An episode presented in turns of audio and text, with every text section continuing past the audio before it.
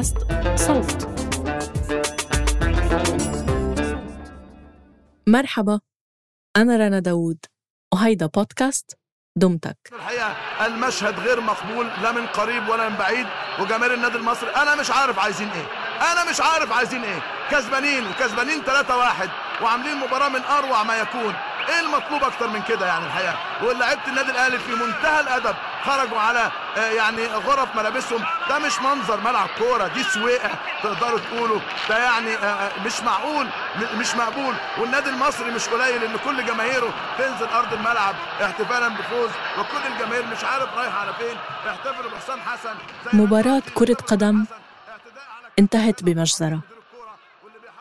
بأول شباط فبراير 2012 72 مشجع من ألتراس أهلاوي ماتوا بالمدرجات.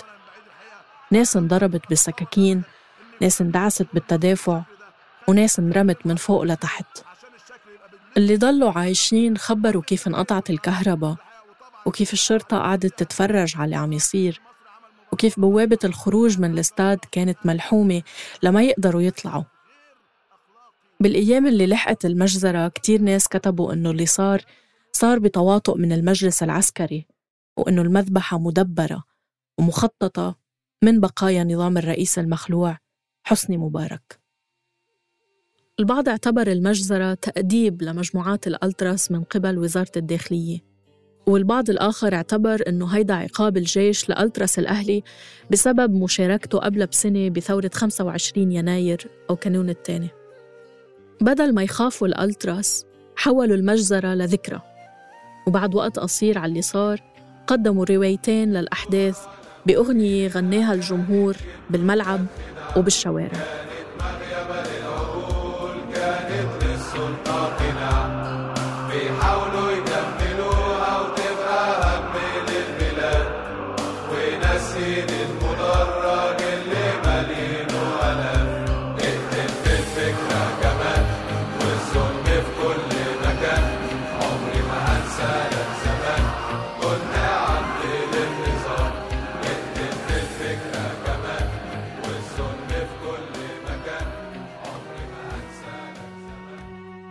مرحبا فيكن ببودكاست دمتك. هالموسم عم نحكي عن موسيقى الحشود وسياقاتها اللي بتجمع الناس وبتخليهم يرددوا أغاني وهتافات وأناشيد بصوت واحد وبقلب واحد. قصة اليوم كتبها رضا حريري ورح نرويها نيابة عنه.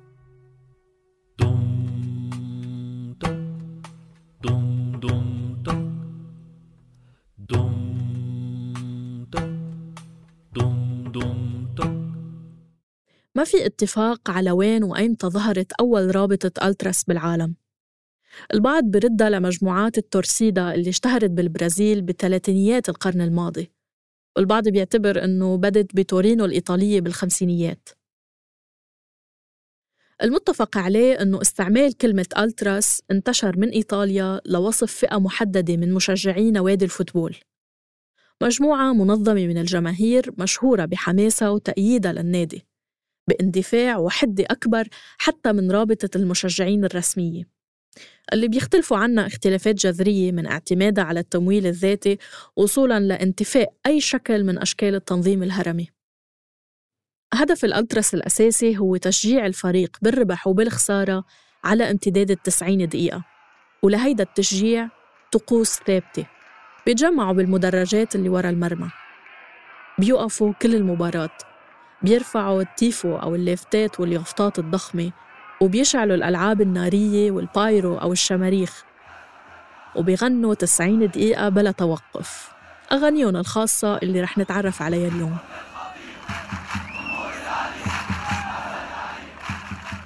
من إيطاليا وصلت فكرة روابط الألتراس للعالم العربي. سنة 1989 تشكل ألتراس دراغون المؤيد لنادي الاتحاد بليبيا. ارتابت أجهزة نظام معمر القذافي بظهور هالمجموعة. وبعد أسبوعين على مرورها انحلت الرابطة وانحبس مجموعة من مؤسسينها. أخذ الموضوع قرابة عشر سنين قبل ما ترجع تظهر روابط الألتراس العربية. وهالمرة بتونس أواخر التسعينات وبعدها بالمغرب. مع هيك بقيت هيدي الروابط محدودة الانتشار والتأثير برات بلادها. لحد ظهور ألتراس White Knights لمشجعي نادي الزمالك وألتراس أهلاوي لمشجعي الأهلي المصريين بأذار مارس ونيسان أبريل 2007 حافظت المجموعتين على نفس التقاليد اللي بتتبعها فرق الألتراس بالعالم. رفعوا الشعارات صنعوا لوحات بالملاعب وغنوا للفريق.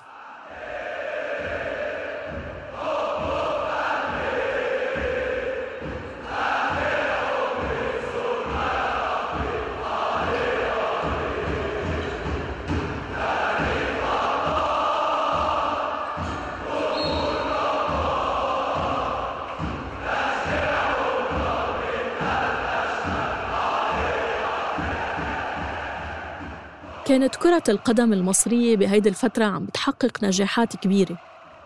فاز المنتخب الوطني بكأس أمم أفريقيا ثلاث دورات متتالية بين 2006 و2010 وربح النادي الأهلي دوري أبطال أفريقيا مرتين ب 2006 و2008 بالفترة نفسها كان الرئيس حسني مبارك عم بحضر توريث ابنه جمال.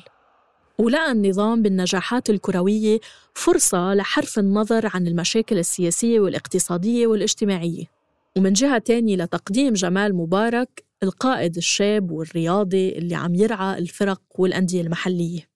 مثل ما كانت الدولة عم تسعى لتحكم سيطرتها على الحكومة والبرلمان والأحزاب والنقابات كمان كانت مسيطرة على المجال الرياضي من روابط المشجعين لإدارات الأندية وحتى الاتحادات. بهيدا الوضع كان البديهي أنه يتصنف الألتراس كتهديد بالنسبة للأجهزة الأمنية. جسم غريب من برا السيستم مجموعة منظمة فيها تنسيق وتواصل بين أعضائها ومن دون أي نفوذ للدولة عليها. بلشت الاحتكاكات بين الألتراس والدولة بمجرد تأسيسهم بداية بالصدامات بين المشجعين والشرطة من خلال مباريات الدوري ومن ثم بوسائل الإعلام المحلية. بهجومها الدائم على مجموعات الألتراس واعتبارها المسبب الأساسي للعنف بالملاعب. بعدها بسنة 2009 وقبل ديربي الأهلي والزمالك انتقل الصراع لمرحلة جديدة لما قبضت الشرطة على أعضاء معروفين من ألتراس الفريقين. مع الوقت كانت العداوة بين الطرفين عم تكبر وتتجذر. ب 15 كانون الثاني يناير 2011 خلال مباراة بين اتحاد اسكندري والجزيرة بدوري كرة السلة اشتبك ألتراس Green Magic المؤيد للاتحاد مع قوى الأمن بالملعب. ليهتف المشجعين بصوت واحد. تونس.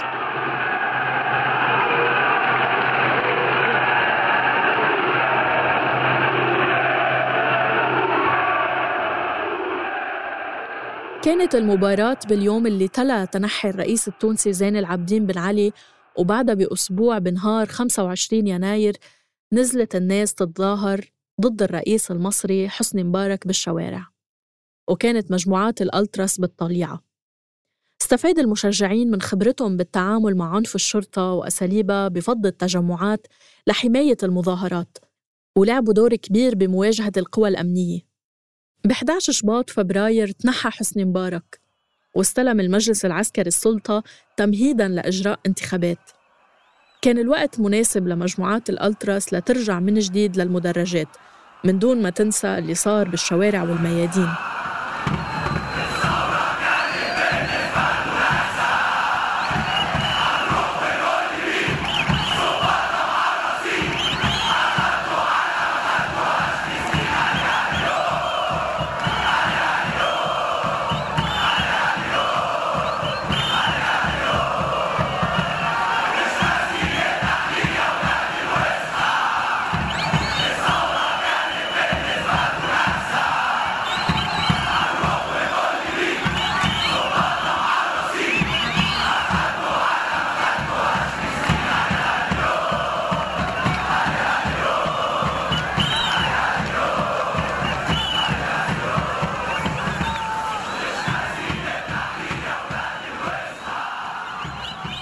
من هديك اللحظة تداخلت السياسة مع حب الفريق بأغاني فرق الألتراس وصارت الثورة ومشاركتهم فيها موضوع حاضر دايما بأهازيجهم. إجت مجزرة بورسعيد لتثبت عداء الألتراس للشرطة ومعارضتهم للدولة. رجع ألتراس أهلاوي للتظاهر والاعتصام بالشوارع للمطالبة بمحاكمة المجلس العسكري ومعاقبة المتسببين بالمجزرة. بسنة 2013 أصدر ألتراس أهلاوي أسطوانة We Will Never Stop Singing أو مش هنوقف غنى. وأصدر ألتراس White Knights تبع الزمالك أسطوانة صوت الفرسان. سجلت الأغاني اللي برددها الجمهور بالملعب بأصوات كورال داخل الاستوديو. حكيت معظم الأغاني عن الثورة وكان قسم كبير من ألحانها مأخوذ من ألحان معروفة. مثل أغنية ألتراس أهلاوي شفنا مع بعض الموت المأخوذة من مقطوعة للمؤلف الروسي بوريس فومين واللي انشهرت بأداء داليدا وماري هوبكنز.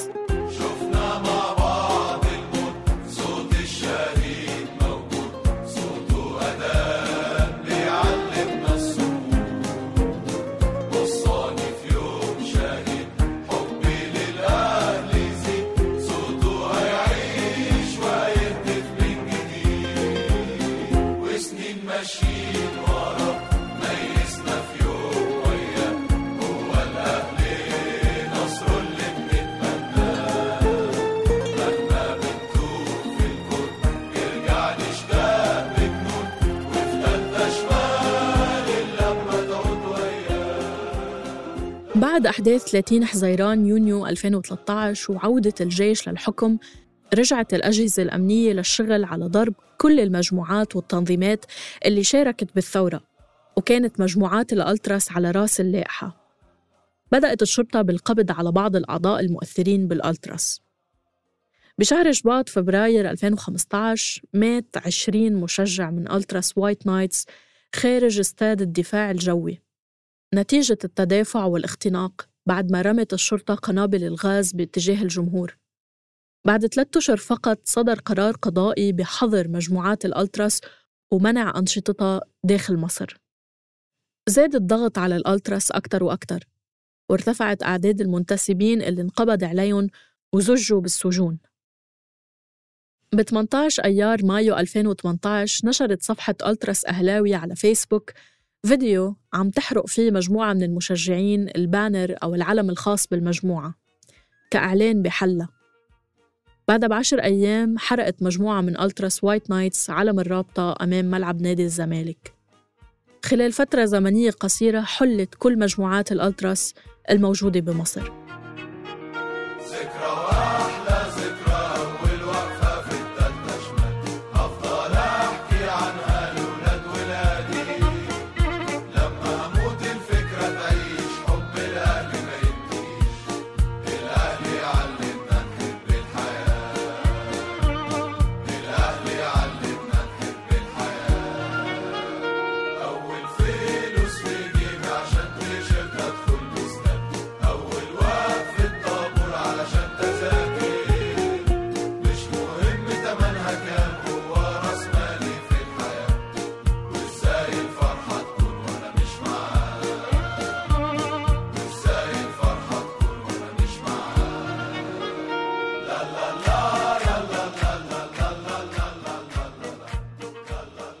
بالفترة نفسها اللي اختفت فيها روابط الألتراس المصرية من المشهد كانت روابط الألتراس المغربية عم ترجع تستعيد حضورها بالملاعب بعد قرار وزارة الداخلية بمنعها.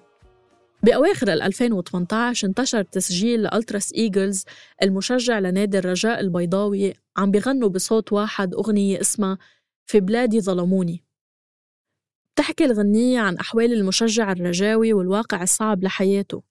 بين معاناة الحياة اليومية وتقييد الحرية بالملاعب والعذال اللي بينهوا دايما عن التشجيع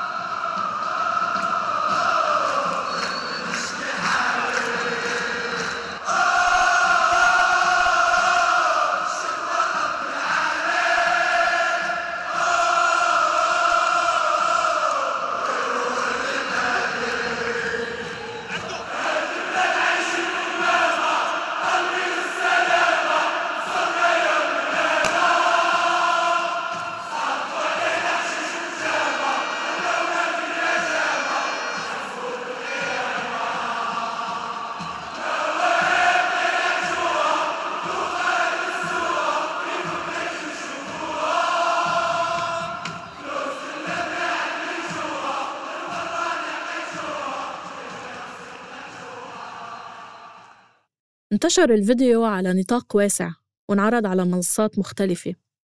خلال فترة قصيرة حققت الأغنية ملايين المشاهدات ولفتت الأنظار لروابط الألتراس المغربية وأغانيها بكل أنحاء العالم العربي.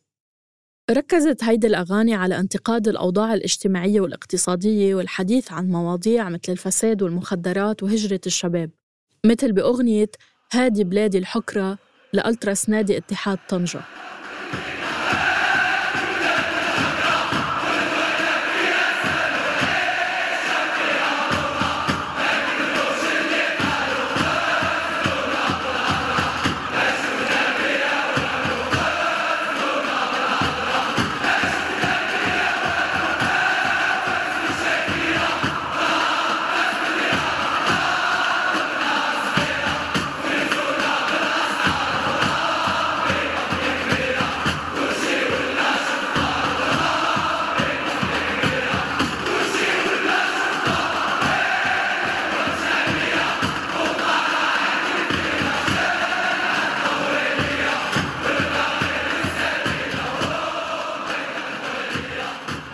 اليوم بتشكل روابط الألتراس بالمغرب متنفس للشباب. ببلد مقيد فضاؤه السياسي والاجتماعي ومقيد حرياته بطرق مختلفة ظهرت روابط الألتراس كمساحة بعيدة عن الرقابة ليلتقوا فيها الشباب ويتواصلوا ويعبروا عن آرائهم وأفكارهم من خلال الغناء الجماعي بالملاعب.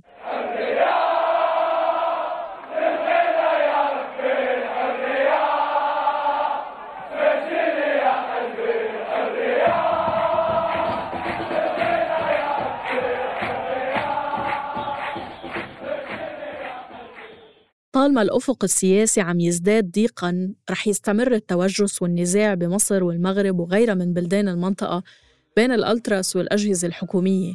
ورح تستمر أغانيها وهتافاتها بتجاوز الحدود لتعبر عن انتفاضة الشعوب وين ما كان بوجه الظلم.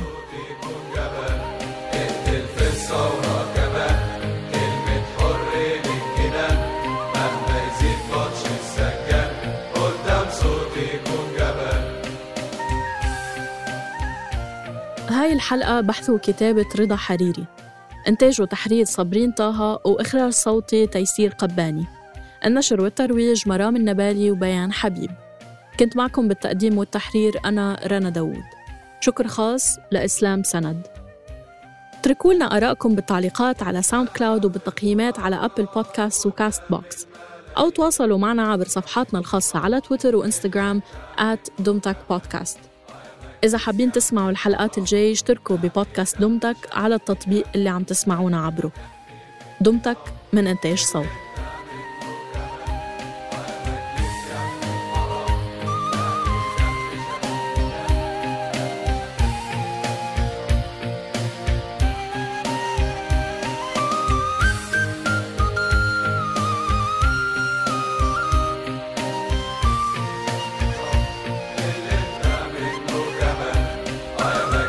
out.